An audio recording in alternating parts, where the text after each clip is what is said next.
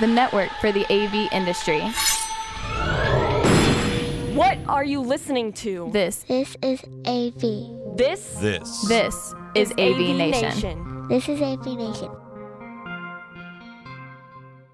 This is AV Week, episode 177, recorded Friday, January 9th, 2015. Cartwheels. Ready. AV, AV Week. Performing. Scan. Week. Online. This is AV Week. AV. AV Week. This is AV Week, your weekly wrap up of audiovisual news and information. My name is Tim Albright. I'm your host. I do hope and pray that you have made it through the holiday season and you are off and running. It took me until about yesterday to fully get up to speed, but you know, that's what happens when you go off the grid for about two weeks. So, uh, with us this week is my buddy, my pal, Mike Shen from IMS. How are you, sir? Afternoon, Tim. Good to see you. Welcome see back. you. Happy New Year. Thank you. Mike has, uh, for the those folks listening in audio land, uh, Mike not only has New York Giants over his right shoulder, but Stewie over his left. So, My two loves. Yes. There we go. Uh, also with us is Steve Greenblatt, Control Concepts guru extraordinaire, uh, and also the host and producer of uh, A State of Control. How are you, sir? I'm doing great. Great to be on, and uh, happy New Year. Happy New Year. Uh, real quickly, uh, tomorrow is uh, round two of football, and, and if you've listened to five minutes of this program, you know that I'm a big football fan. All three of us are watching someone else. Yes. Sadly, So, yes. Sadly. Uh, Steven and Mike are both Giants fans, and I am a diehard uh, uh, uh, Chicago uh, Bears fan. And the day after the season was my favorite day of the year when they fired both the coach and the GM. Say, all right, uh, let's kick this off. Uh, there's some really cool, exciting news, at least uh, for me. Uh, CES is this week, and one of the best stories, one of the most heart-warming stories. It, it gives you it, it, it renews my faith in humanity stories. From the folks at gizmodo i'm just going to read this this title and i'm going to give it to you gentlemen. 3d tv is dead let's hope smart tv is next is the rest of the story and then go on to talk about the fact that that you know 3d tv is dead. So uh, mike first let's kick it off with you. Is this a huge it, first of all is this news right? Uh, and secondly, if it is news, why is it dead?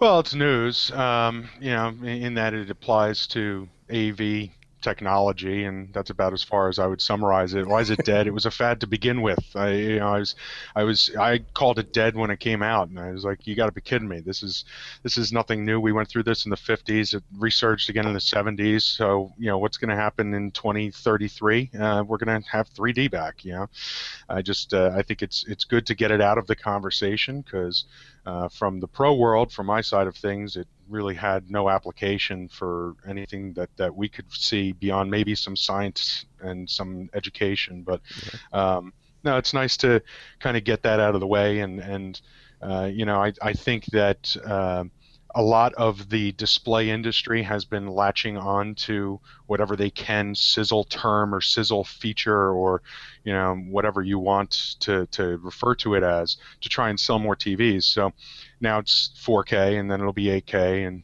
then it'll be 3D 8K smart TVs. So you know it's it's all cycle. Just uh, happens every 10 to 15 years they reset it.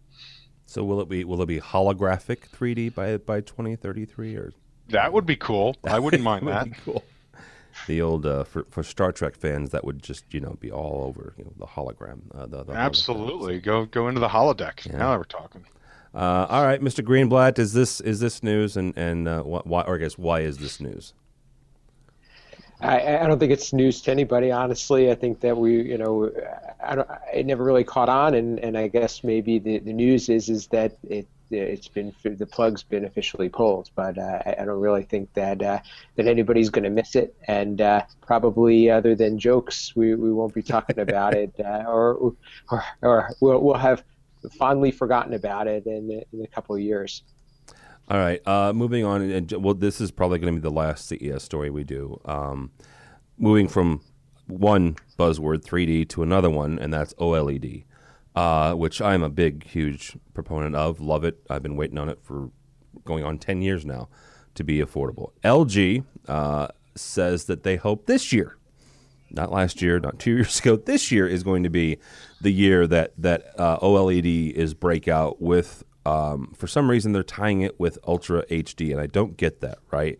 Um, if you're not familiar with why I don't get that, OLED is um, a, display technology, right? It, it's a it's a, a, light source technology, whether it's uh, transmissive or passive or or, um, or, whatever. It's a way to get the light out there, the, the color to your eyes. Ultra HD is a resolution. It has nothing to do with getting light to your eyes. So I don't know why they're they're tying the two together. But you know what? I don't run LG, and I'm not that smart. There, there's some really smart people.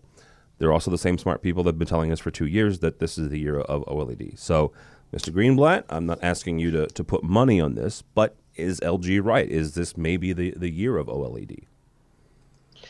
I, you know, I, I think we've we've certainly been talking about it for a while, and, and everybody's been had, had their fingers crossed, and, and there's been there's always there's kind of been these false starts, right? And and uh, sometimes we, we get some bad news, and and uh, and uh, whether it's uh, it's delays or, or companies pulling out, but uh, uh, I, I believe that if that there, there's enough merit in it that if it can be produced and be cost effective, the applications are there. So it, it would sound to me like it. Um, I, I can't necessarily say that this is the year, but but but I think that we're we're certainly getting closer. All right, uh, Mr. Shen, as far as your uh, standpoint, um, whether that's pro or resi, I, I, don't really care where it comes. I do, I guess I do care. I'd love it in my house, right? And so that's kind of what we've been talking about. You can buy an OLED TV, you can buy an OLED for thirty grand. Give Sony thirty grand, you have an OLED but we're waiting for those prices to come down, and that's kind of what I think LG is talking about with tying it to the resolution. So, from your standpoint, is is this maybe the year? God, I hope so. um, yeah, it's, it's it's such an amazing technology that is going to launch us further in further in display, you know, evolution. Um, I think the reason they're tying it to Ultra HD is because who in the marketplace truly understands as a consumer what Ultra HD is. It's you know people walking into their box store saying I want the Ultra HD OLED because those again are the sizzle words. It's you know two years ago I need the 3D, uh, you know uh, 1080p, and they don't even know what they're saying half the time, but they they know that it's the best. So I think that's that's LG's marketing trying to to link the two to to make it a a, a lingo that uh, puts you in the know. Okay, so you're saying that the kids at Best Buy don't know what they're saying? Is that what you're is that what you're insinuating there, Mr. I said Shen? I said box store. I said box. Okay, store. I'm sorry. I, I, wasn't I wasn't being specific on a brand. Okay, but let's be honest. There are no box stores except for Best Buy. I mean, how long is as uh, I already forgot the name of their name of the, their competitor? CompUS, not CompUSA. Um, Circuit, Circuit, City. City. Circuit Thank you. Thank you. Yeah. See, they've been gone so long that I've already forgotten. Um, could could it be that that because we're ta- when tying it to the Ultra HD, this is the first time where people have actually been going out actively looking to replace what has been a working 1080p or or, or HD display. So so maybe that's where the opportunity is. There, there's more people that come into market to say that I, I, I want to get in on this stuff. So so maybe maybe that is the an entry point for, for the OLED. Yeah. Yeah, that's a good point. I didn't think about that, and the fact that you know a, a lot of these folks. Oh, what was it? I read an article on Samsung about the, what what they expect their um, their uh, refresh cycle to be when it comes to displays, and they expect folks to buy them every two or three years. Um, wow. The problem with that is you've got these. They're, they're making good product, which you know, God love them. I, I love them for that, right? I mean, who wants to spend $1,000 every three or four years. Um, so they're trying to capture more and more display sales by saying, you know, here's this latest, greatest thing, witness 3D, right? Uh, like Mike said, you know, it was a fad, and they were trying to capitalize on, on and, and get more more more flat panel sales. Uh, I just really hope that, that you guys are right, and, and the LG is right that, that they really do hit a home run uh, by marrying it, you know, to a new resolution. So Uh, but it's time it, it, to happen. Yeah, and and you know what, like my buddy Kevin Iselli says, you know, he, he gives me crap about it. You know, where's the content? Well, it, it's coming. You know, it's, it's, it's content is coming. So, uh, a couple of interesting things, and, and one's from the BBC, another one is from Gizmodo. Uh, actually, it came out of CES, but the BBC piece was was on its own. Um, uh, researchers in Bristol have, have done something interesting with ultrasound, right? Uh, and this goes back. Steve and I are both programmers. Uh, Steve's Control Concepts. I work for a company called Innovad. Mike's company puts in control systems. Um, but this comes back to gestures, right? Uh, the researchers in Bristol have uh, created a device, quote unquote, that makes invisible objects in midair that you can touch and feel. Okay, it's called the Ultra Haptics System.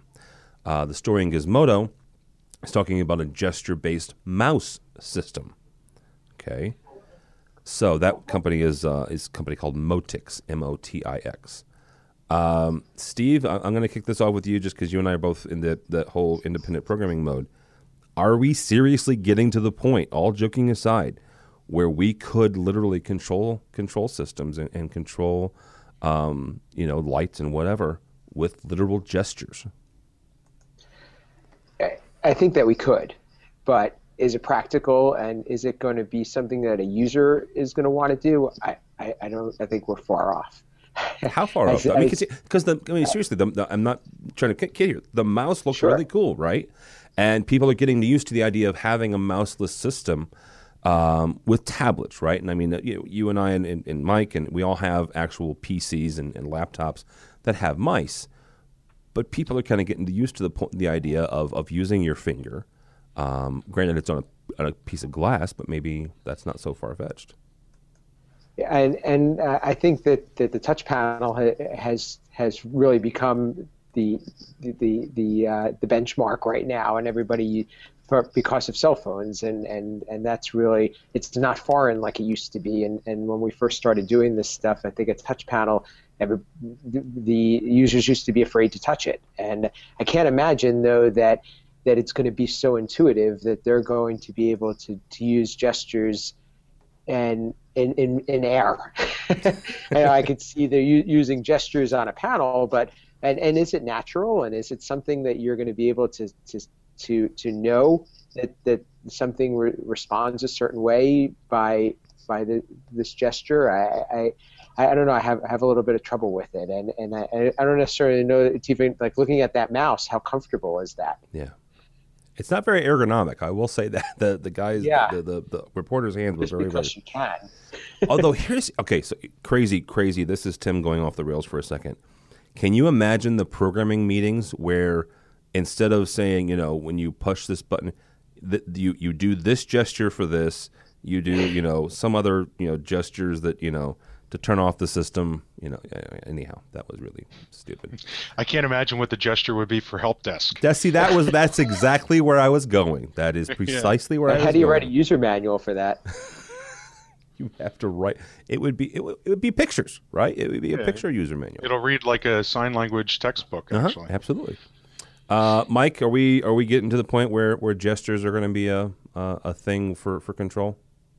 I think you guys, you know, have it dead on that you know there's there's such an extensive amount of interactivity involved with control systems that you know you would have to completely learn an entire new language to be able to operate your living room. However, um, you know we've seen with with with Sony, uh, we've seen with Microsoft with their gaming platforms, with their consoles, that gestures can work, and you know with the millennials and the you know generation behind them uh, coming up, having those systems and being familiar with certain gestures already that you know the three of us probably wouldn't even recognize um, for being able to turn on a system or play a, start a game or skip to you know fast forward in a DVD.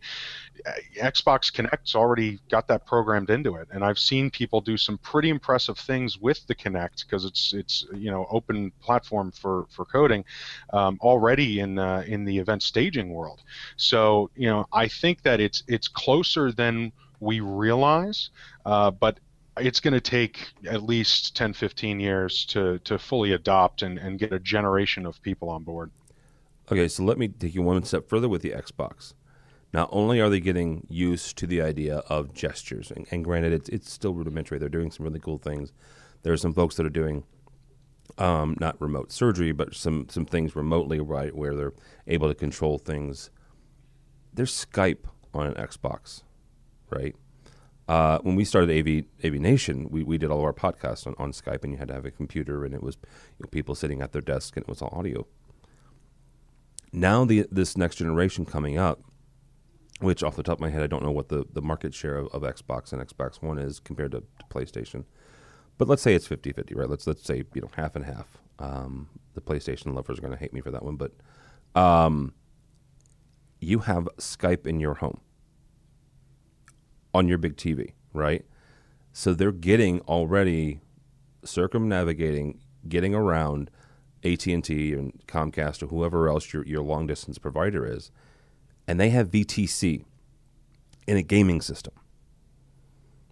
I'm not trying to scare you know, Cisco or Polycom or Lifesize.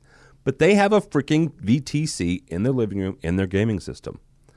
Um, that is is freaking huge. It, recently, my, my wife got to go spend some time with her, her, her, grandmother out of the out of the state. I live in, in St. Louis. She was not in, in the same state, and um, we were talking about how the kids were going to be able to talk to her the, the week she was gone, and, and that was one of the one of the things we talked about was putting Skype on, on my wife's iPad and and just bringing up freaking you know Skype on, on the Xbox. It was it was a perfect solution, you know. Um, so that that right there is is these these set top boxes and these gaming systems are getting to the point where they're going to start nibbling into the AV space, and then you get into the idea of the the CEO saying, "I can do this in my home. Why can't I do this in my boardroom?" Right? Uh, it's simple, it's fast, it's, it's inexpensive, it's cheap. You know, Skype is free, so. I don't know. That's and that and that's Microsoft's model too, Tim. I mean, they want to own the living room. They already own the corporate infrastructure. It's not going to take much for Skype to talk to Lync.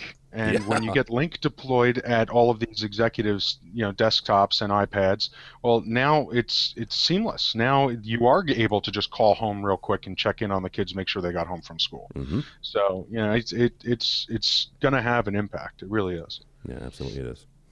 Uh, all right, uh, Internet of Things is is is becoming a thing, right?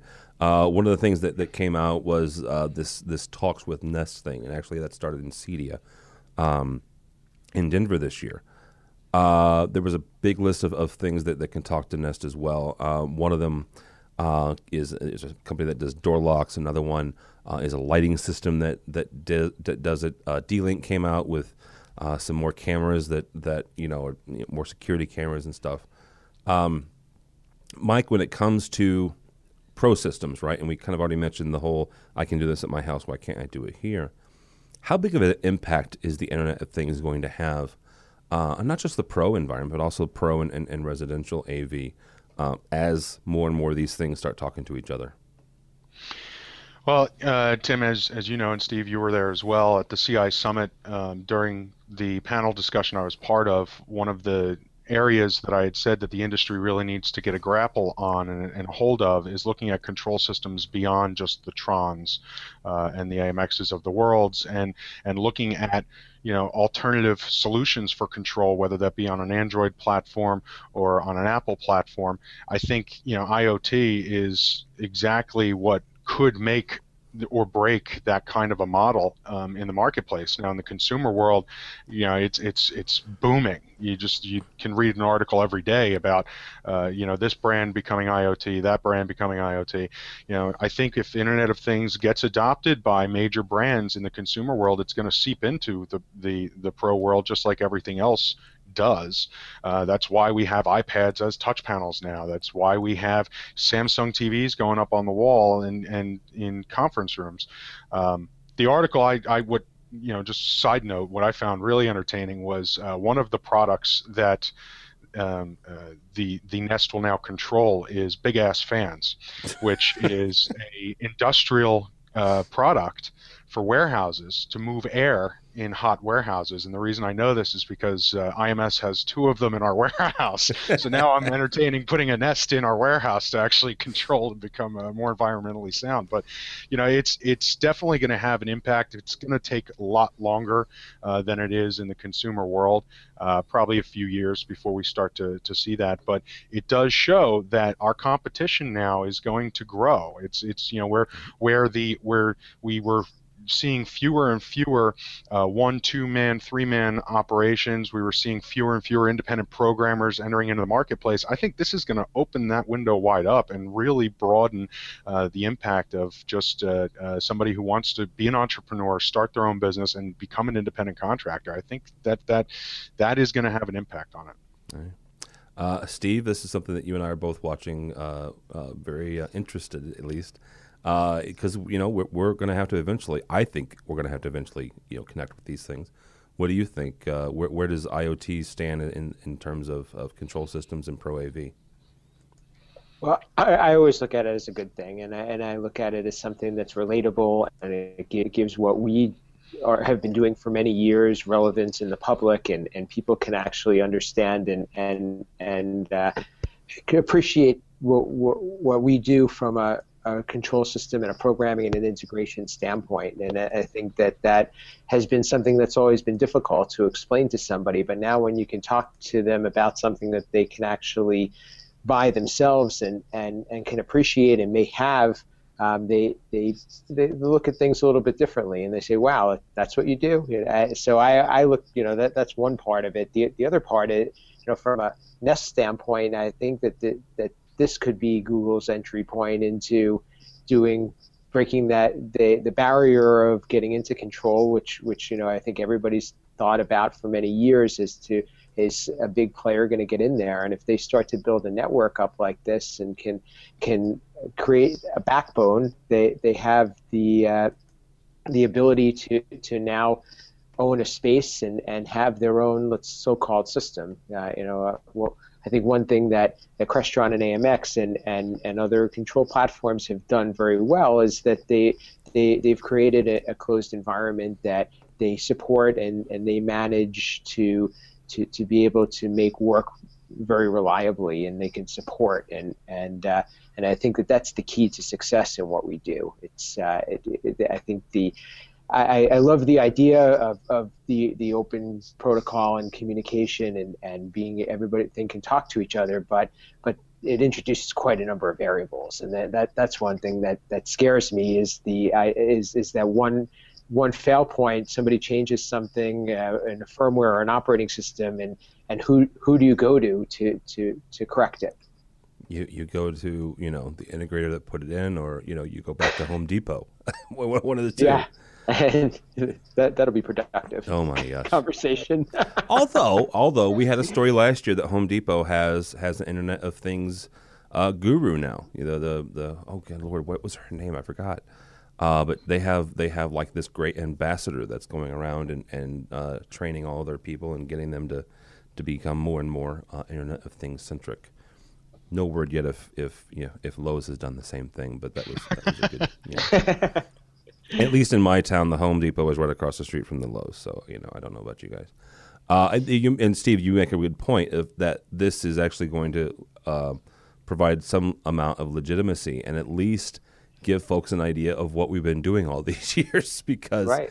you know, I got buddies that you know their parents still think they fixed VCRs for crying out loud. You know, um, that's you know that's always been a, an interesting uh, an interesting uh, battle. Uh, all right. I think it helps that conversation too when you talk to somebody about what is it that they want because it yeah. gives them some type of a ref- reference point.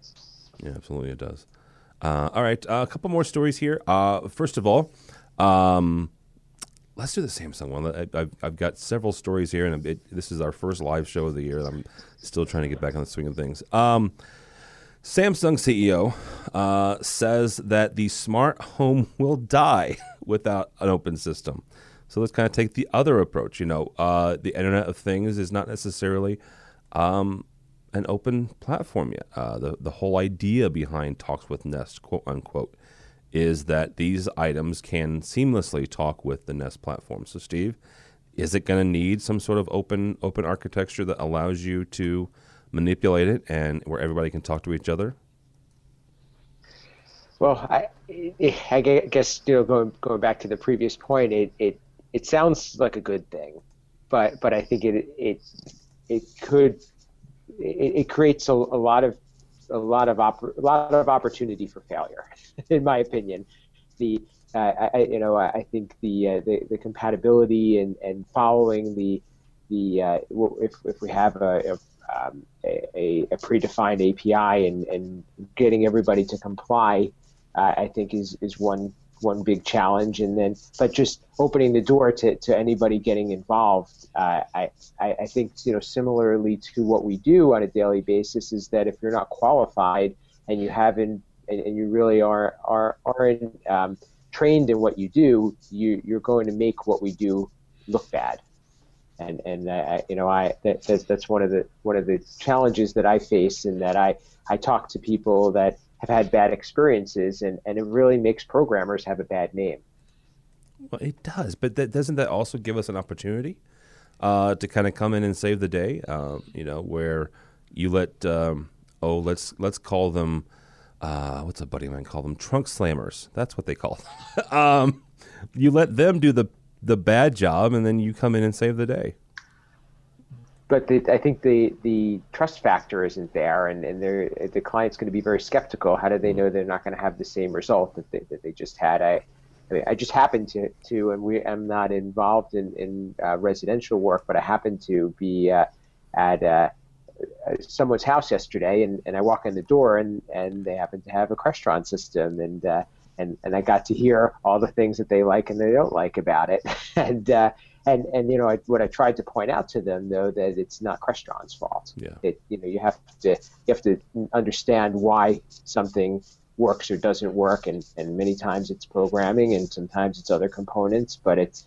it, it uh, the the uh, the the whole sum is that you have to be working with somebody who, who's going to be per, be qualified and be be listening to you and, and and provide you with something that is going to be reliable. Oh, don't let them off the hook that easy. Sometimes it is Crestron's fault. So, Just, I love you guys, but sometimes it is your fault. Uh, all right, Mr. Shen, uh, is is IoT and, and the whole smart home thing? Does it does it need an open an open architecture? Uh, I'm split on this topic.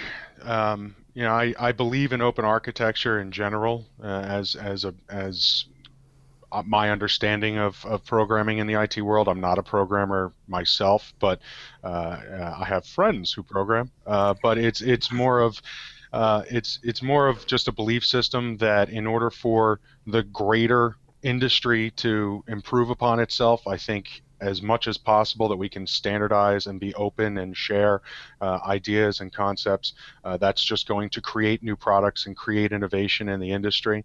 I think what the Samsung CEO's motivation, though, isn't quite along the same, uh, you know, utopic uh, uh, ideas as, as mine. I, you know, in the other Gizmodo article about 3D TV being dead, um, there's a paragraph in there that talks about how Sharp and Sony are giving up on managing their own smart TV op- operating systems, and they're giving that the keys over to Google's Android yeah. uh, to be, you know, running that. And Panasonic is hooking their trailer up to Firefox to do that for their operating system. I noticed that Samsung hasn't declared one or the other yet, so I wonder if, if there's possibly some connection there as to why he's uh, he's motivated to say I, I want I need things to be open. I, I'm not going to you know dive into an IoT world yet. So they could do. I mean, I'm not giving. They, they don't need my advice, but they could do Arduino. They could do um, a, a um, Raspberry Pi uh, if they mm-hmm. want a true. You know, if they want to start like their own little um, open architecture revolution. Um, as much as, as Android is open architecture ish, um, you know, it's still owned by Google. So, you know. Right. Exactly. Yeah. All right. Uh, a couple more here. Uh, first of all, let's just kind of kick, kick, it around, uh, keep it in TV land for a couple more times here. Uh, Dishes, Dishes, uh, Dish TV's biggest announcement of out of CES was Sling TV. What Sling TV is, uh, it is geared towards the cord cutter. It's going to have ESPN, CNN, uh, Adult Swim, um, ESPN2, TNT, TBS, Food Network. I mean, literally, these are all the channels that you know is Disney. Yeah, Disney's on there, so you you've got everything that you could possibly want, all in one little set top box. Twenty bucks a month, and it's not a cable subscription. So. Um, I, have written, I've talked before about trying to cut the cable. The biggest challenge that at least I have in my house is live sports. Right? I love football. My wife loves baseball. Uh, in St. Louis, that means Cardinals. So there, there's always been that sticking point. Um, Mike, is this is this at least going down the right road? I mean, how big of a deal is this deal? Right, because it was a deal. They had to they had to talk with Disney. They had to talk with Turner. You know, um, to get all of these different different things going. You know, how big of a deal is this to get this out of the box? You know, twenty bucks a month, and, and you don't have a, a quote unquote cable bill really when I read that article, and I had not heard about this before you sent the article, I'm a cord cutter myself. I've mm-hmm. already cut the cord. When I read that article, I did three cartwheels around the office, which, knowing how big I am, I can tell you that attracted did some attention. Did you record that at least? no, there's no video footage. Uh, I, yeah, yeah, it's all right.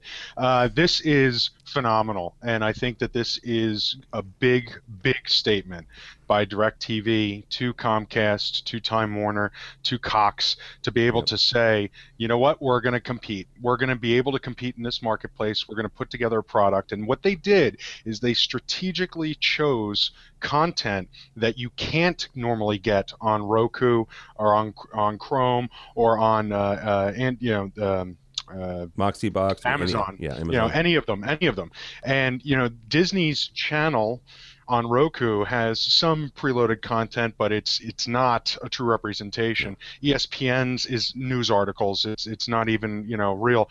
So I think that this is a huge step forward. Uh, TNT and TBS huge for MLB. Um, you know, over the air you're going to be able to pick up on Fox and CBS anyway. So you know NFL's covered, but you know um, I think it's it's going to really be revolutionary. It's going to show that DirecTV wants to be able to be a player in the marketplace, to not lose these consumers like myself, uh, and I look forward to it. I'm a little concerned over the fact that uh, you know Disney was able to negotiate on behalf of ESPN to say that they're going to black out for any regional sports that they they show for live sports, but that could evolve over time, especially as MLB is going to be streaming, NFL has announced that they're going to be streaming, so there could be relationships that get built in the future. And then the best part about all of this is that it doesn't just have to be their set-top box. You're going to be able to load it onto your Roku or whatever device you already have. So uh, I I was thrilled to to see that, and I'll definitely be a subscriber for sure. Yeah, absolutely. And, and I want to point out the fact that I've talked about this before. Disney is one of the uh, one of the three or four largest media companies in the world, right? So you have to talk to them. Uh, I was a little surprised that they arranged this and Apple TV didn't, right? Uh, because yeah, of the relationship. You know, because here's the thing: Disney has Disney, obviously. They have ESPN. They have Marvel. They have Lucas Arts slash Star Wars. They have uh, the Muppets. You know, they've got good God, you know, everything from my childhood, you know, wrapped up in Disney. And so you have to have that conversation with them. Uh, and I was, you know, kudos to them for, for pulling it off. Uh, Steve, from your standpoint, how big of a deal is this? I, I, I would I would agree. I, I you know I, I, I still subscribe to cable, and I, I I, I, I think for me, sports is a big motivator, and uh, so I think that this is certainly a step in the right right direction, and and the you know, the cost difference is, is amazing. So if you if you could still get get the, the channels that you're looking for, and and you, you're going to get your live TV, um, I, I think it, it makes it's a no brainer that that this is a big step, and, and it's probably going to knock down some some more barriers, and and I, I would imagine that that uh, cable is probably going to be going to start to have to reinvent itself, or or uh, it's going to get phased out, and, and some of the certainly the the newer the younger generation uh, homes. Yeah, absolutely. Um, all right, a couple real quick uh, streaming slash uh, you know streaming uh, devices. First of all, Google Chrome, uh, if you're not familiar with that, it's a little U, not USB, a little uh, HDMI device that you plug into your HDMI connector, and you can stream a lot of things on it. Um, they have announced streaming audio uh, from theirs and, and kind of a Sonos type, um, uh, um, not Sonos, but a, a Pandora type um, competitor to that. And then, um, well, no, some of some of the Google Chrome stuff is they're connect they're, they're streaming to to actually connected speakers. The other part is that Sonos is adding podcasting. Yay! We like that because it's you know kind of what we do. Um, Steve, are, are, we getting to the point where uh, uh, one of the uh, where you know this whole streaming audio thing to to um, speakers throughout the house and and you know throughout the house throughout the the office is this becoming is this evolving and maturing um, or are we still quite a ways away to where it's you know it's going to be you know in everybody's house I, I, think it's pretty affordable now, and the things that you can do. I, have I've had Sonos for uh, a few years now, and it, it, it's just an amazing, amazingly simple device, and and uh, and and it, as the as its capabilities grow, and as the price point comes down, I, I, I really don't feel like there's much barrier to entry. I, I, am you know, I think it kind of fits in the same family as your Nest and your Dropcam and those types of things now, where where the average person can can go out and buy it if it's something that, that they think adds value to them. And uh, I I uh, I, I, to me, it's it, it, makes a lot of sense. I, am I'm, I'm surprised that we're not seeing more uh, Apple getting into the, the mix, and, and I know that uh, it's Apple is the the apps are available for Apple, but I don't see them having a product like that. And, and it seems like they're with their infrastructure to be able to, to connect their devices together. It, it, it, it would make sense to me that they would be uh, also jumping in you know, being that they're they're the you know, the iTunes and the podcast and, and that type of thing. Uh, they they I think they they were the, the the one the go to name that you think of. Yeah. Yeah, I was a little surprised as well. But then you have to have the hardware for it, right? Mean, you have to have the ability to stream to something else. Uh, and, and some folks are making are, are tying in to like the AirPlay type things, and then grabbing that and then putting it on speakers as well. Um, we talked to a company in at Cedia um, called Rave, not Rave Publications, but a Rave company that they make speakers and, and they do the exact same thing. You know, they're they're kind of a Sonos competitor as well. Really cool stuff. Company out of out of Canada. Um, so, uh, Steve, uh, Steve, good lord, uh, Mike, um, is this uh, are we are we there yet? Are we evolved enough and, and mature enough in this technology to put it pretty much wherever we want? Absolutely, I, th- I think uh, it's like Steve said, it's affordable. Uh, the the market entry point is low. Um, I like seeing that you know more and more products are adopting uh, that platform. I think that uh, nowadays everybody wants to be able to pick and choose what they're listening to at the moment that they're they're listening to it. So, um, you know, any any products that hit the market that allow for choice, that allow for customization of of say playlists and what you want to hear you know that that's exactly what the marketplace is demanding. So I, I support both both you know directions that the products are taking. Okay. All right. Uh, last but not least, uh, let's tie OLED in with touch panels uh, in, into control surfaces. Uh, this is from our buddies across the pond, Inavate on the Net.net.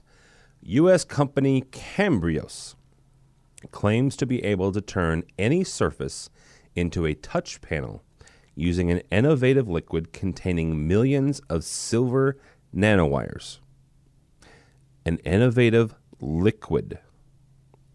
Steve, you sent me this this article, and I about fell out of my chair, brother. Um, holy cow! There are so many applications for this. Um, I, I, jokingly, kind of a couple years ago, wrote an article about uh, eventually, you know, if, if, OLED ever ever became a you know a, a affordable thing, I jokingly wrote an article about eventually being able to paint on a projector screen um, that becomes not just a projector screen but also the, the, the display itself in talking to education. Holy cow, they're there, dude. I mean, they're they're they're there. Uh, how you know what what is the impact of this thing? I mean, is, is this going to be things where you know we can take and create all sorts of crazy, you know, um, molds for our clients that you know you, you can uh, if you're if you work for Apple? Am I going to be able to pour a mold and make them an app, an actual Apple touch panel? Well, I, I think it has a, a lot of different impacts. I, I think it, it, in in what we do, it certainly adds a lot of customization. But then uh, the other thing is one of the things, and you and I are working on it, is we're, we're talking about what are guidelines for interface design. Well, when you start talking about something like that, I don't know how you'd even approach it.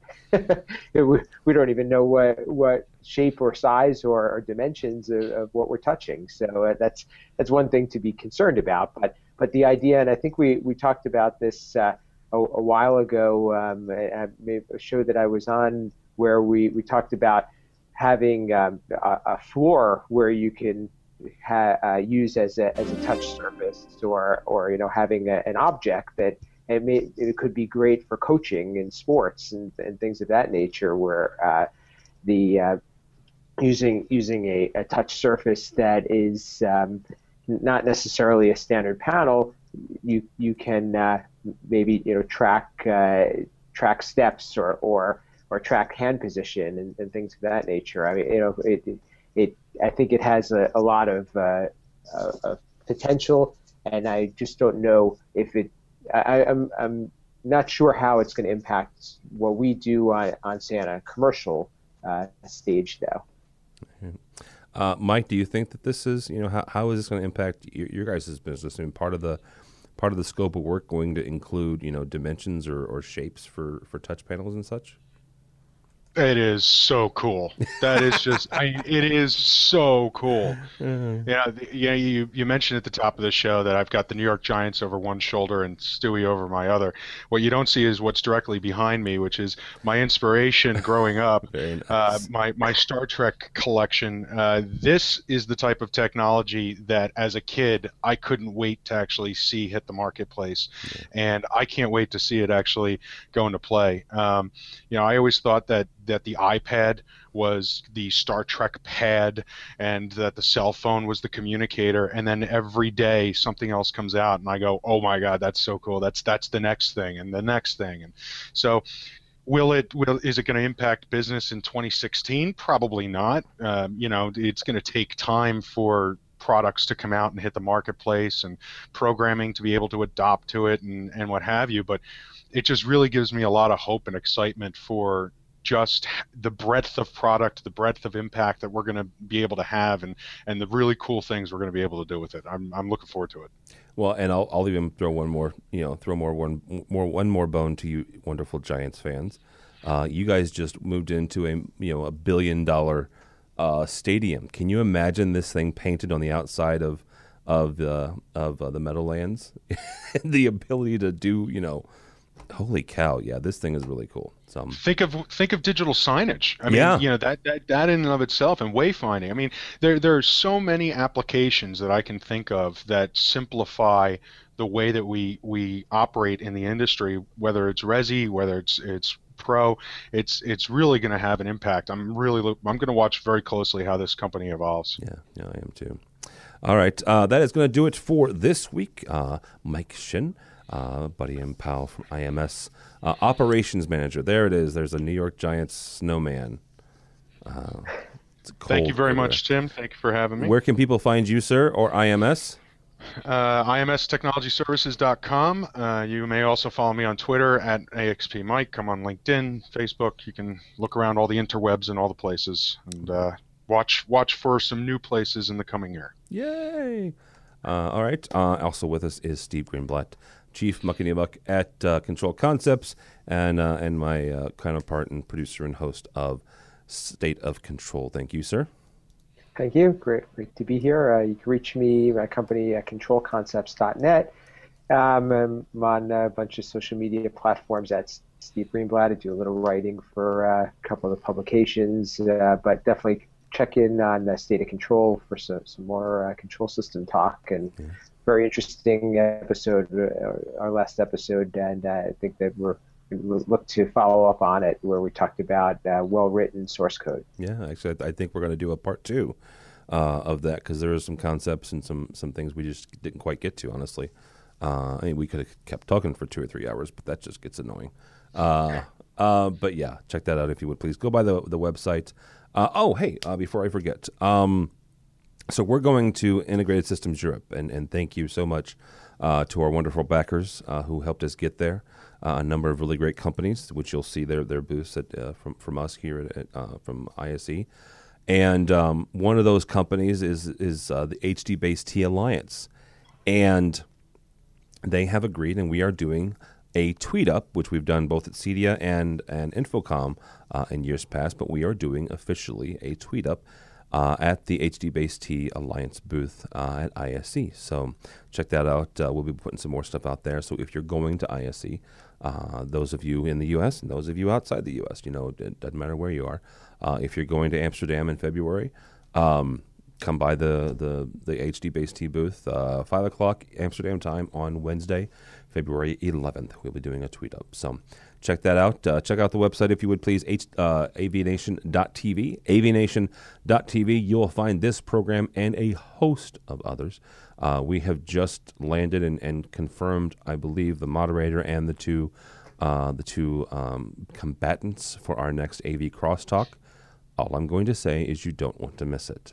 Uh, I had nothing to do with this. This is all Josh Srago, and he knocked it out of the park. It, will be it'll be one for the ages. Um, there, that's coming up, I believe, next week.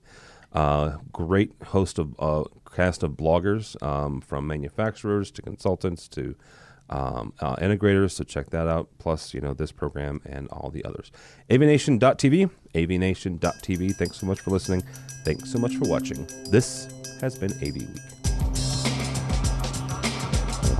ああ!